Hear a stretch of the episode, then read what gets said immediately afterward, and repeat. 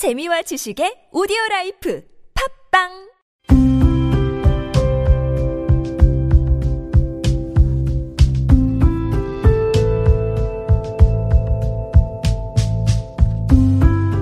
칼럼을 읽어드립니다.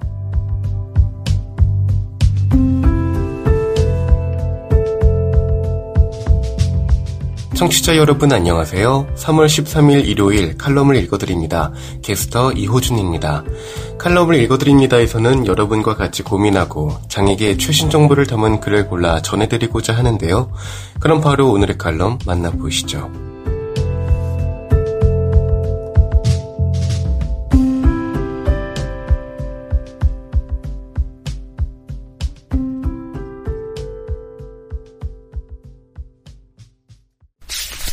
비마이너 세상을 재건하는 비평을 향해 칼럼 안희재의 말 많은 경계인 내 편향된 관심사 때문인지는 몰라도 최근에는 사회 비판적 메시지를 담은 콘텐츠들이 많이 생산되는 것 같다.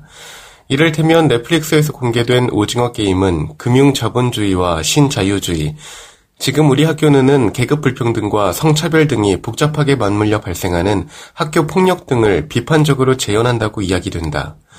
미디어에서 사회 비판적 합의를 발견해내고 문제의식을 사람들과 공유하는 건 나처럼 수많은 시청각적 매체에 둘러싸여 그것을 향유하는 이들에게 어쩌면 중요한 일일 수 있다. 그리고 혐오로 먹고 사는 극우 유튜버나 사이버 레카 유튜버의 구독자 수를 늘려주기보다는 오징어 게임 같은 작품을 보고 사람들과 비평을 나누는 것이 물론 나을 것이다. 실제로 과거의 어떤 작품들은 현실적인 변화로 이어지기도 했다. 그러나 이상하게도 갈수록 그러한 작품들은 현실을 비판이나 변혁의 대상보다는 오히려 구경거리로 만드는 듯하다. 앞서 언급한 작품들 이전에 나온 스위트 홈의 경우에도 계급 문제와 학교 폭력을 다루고 있으나 괴물들의 엄청난 스펙터클로 인해 그런 문제의식은 순식간에 뒷전으로 밀려난다. 나아가 모든 것이 돈이 되는 세상이라는 캐치프레이즈를 내건 금융기관의 광고 모델로 금융자본주의의 참상을 비판적으로 재현한다는 드라마의 주인공을 맡은 배우가 웃으며 등장하는 장면은 미디어의 비판적 기능에 대한 허무함을 자아내기에 충분하다. 거대 자본을 등에 업은 이러한 작품들은 현실의 폭력과 고통을 생생하면서도 즐길 만한 것으로 만든다.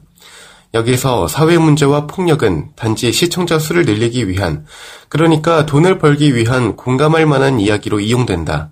감독이나 작가는 사회적 가치를 담은 작품을 만들었다고 명성을 얻고, 배우들은 그 연기를 인정받아 명성을 얻는데, 현실 문제는 의제화조차 되지 않는다. 기생충의 흥행 이후 서울시는 촬영지들의 기생충 포토존을 만들었으나 빈부격차와 주거권은 전혀 개선되지 않았다. 사회 문제에 관한 작품이 나온다는 소식을 들어도 별 감흥이 없는 이유다. 2011년 넷플릭스에서 공개된 블랙미러 시즌 1에는 핫샷이라는 에피소드가 있다. 더 나은 삶의 유일한 가능성은 핫샷이라는 오디션에서 우승하는 것뿐인 사회가 배경이다. 주인공은 오디션 무대에 올라서 몰래 가져온 깨진 유리 조각을 자기 목에 댄 채 그 사회의 폭력성을 고발하는데 사람들은 그마저도 열정적인 퍼포먼스로 소비한다. 그는 폭발적 인기를 얻어 캐스팅되고 비판적 메시지는 TV에 정규 편성된다. 비판의 기능을 잃은 미디어에 대한 메타적 비판인 이 에피소드가 앞서 언급한 작품들과 같은 플랫폼에서 공개되었다는 것은 물론 그 자체로 코미디기도 하겠지만 말이다. 혹자는 이것이 드라마나 영화라는 매체 자체의 한계라고 말할지도 모르겠다. 대중매체란 기본적으로 즐길 거리라서 재미가 있어야 하고 작품을 말로 비판하기란 쉬운 일이라고 그러나 이는 반쪽짜리 이야기 아닌가?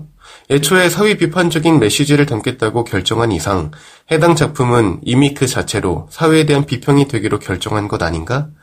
신문기사, 칼럼, 논문, 책 같은 문자 매체만이 비평의 자격을 가진다는 생각이야말로 문자 매체가 지적인 측면에서 시청각적 매체보다 우위에 있다는 전제에서 시청각적 매체의 가능성을 제한하는 것이다.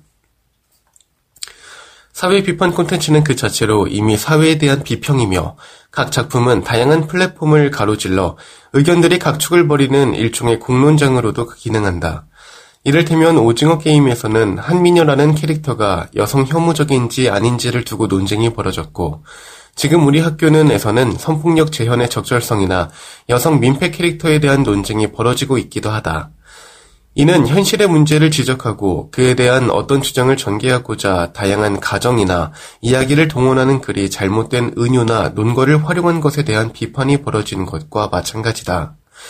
주디스 버틀러는 날 살게 하는 규범 혹은 관계들이 날 살 수 없게 만들기도 한다고 느낄 때 비평이 등장한다고 말했다. 이때 비평이란 다른 삶의 양식의 가능성을 열기 위해서 삶이 규제받는 관점이 무엇인지를 질문하는 것이다. 자본주의든 폭력적인 학교든 어떤 형태로든 우리를 둘러싼 세상은 우리의 삶을 지탱하는 동시에 무너뜨리기도 한다.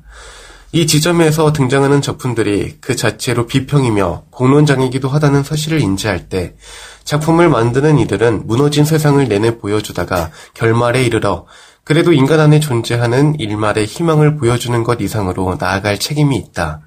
위기, 파국과 멸망보다 필요한 건 재건과 생성에 대한 이야기다. 영화나 드라마 같은 작품의 책임을 문제를 보여주는 데까지라고 생각하지 않는다. 그러한 작품들은 문자 매체와 달리 새로운 사회에 대한 상상력을 지극히 구체적인 모습과 소리로 만들어내어 사람들에게 제시할 수 있는 가능성을 그 형식 안에 이미 지닌다. 절망적인 세상을 다루는 작품을 만들려면 그러한 세상을 다양한 소품과 세트장, 사람들의 몸과 감정, 그리고 컴퓨터 그래픽을 통해 일단 물질적으로 실현해야 한다. 마찬가지로 지금보다 살만한 세상을 작품으로 그려내는 일 또한 그런 세상을 실제로 만드는 과정이다. 기왕 하나의 세계를 만들 것이라면 지옥 같은 곳보단 살만한 곳이 낫지 않겠나.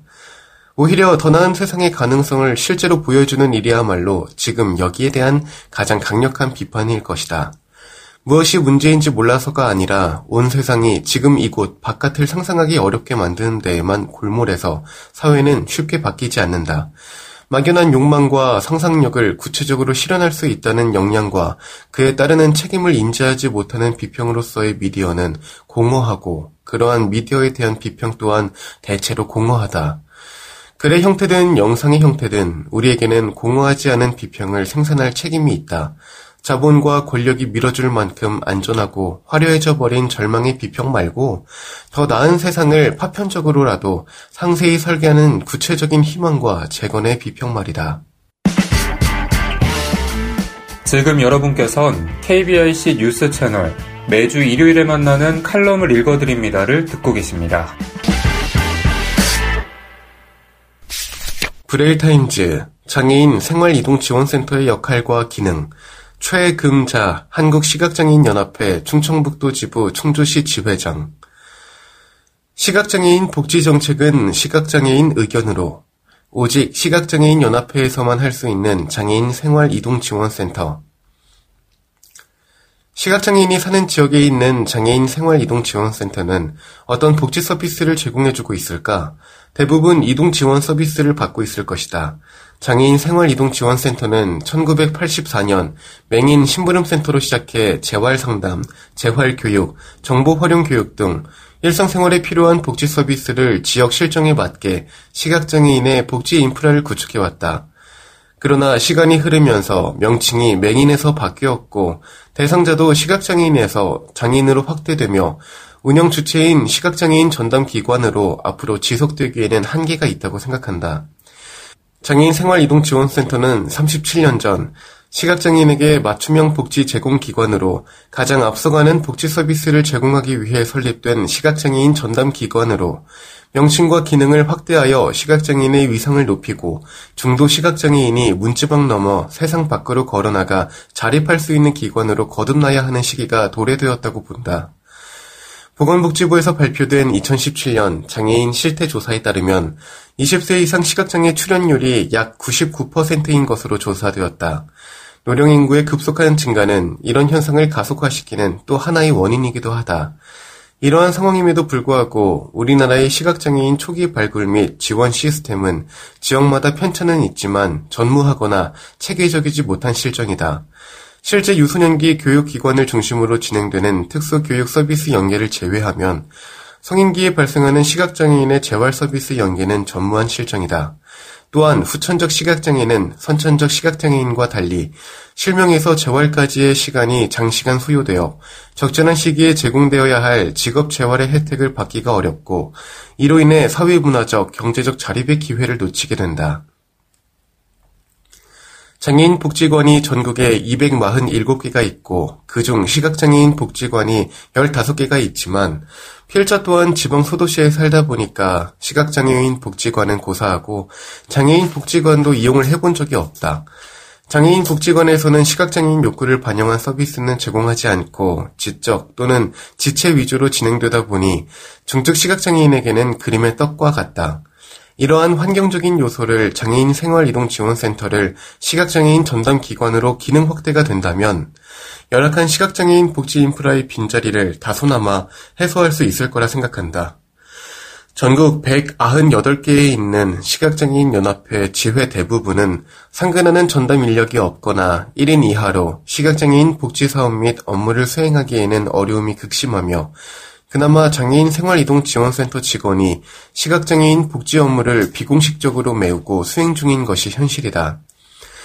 이에 필자는 시각장애 특성을 반영한 우리만의 고유 영역인 시각장애인 복지 전담 기관으로서의 명칭을 변경하고 기능과 역할을 강화하여 본래의 기능을 유지하면서 전문 재활 인력을 추가 배치하여 운영 주체인 사단법인 한국시각장애인연합회 시각장애인의 위상을 높이고 또한 시각장애인의 다양한 욕구 충족과 지역 실정에 맞는 밀착형 생활복지 서비스를 제공 연계하여 복지 사각지대를 해소해 나가야 한다. 무언가를 새롭게 만드는 것도 중요하지만 여건이 힘들면 가지고 있는 것을 잘 유지하면서 활용하는 것도 현명한 일이라고 생각한다. 우리가 가지고 있는 능력을 최대한 발휘할 수 있도록 시각장애인 복지는 시각장애인 손으로 일궈 나가기를 바라본다.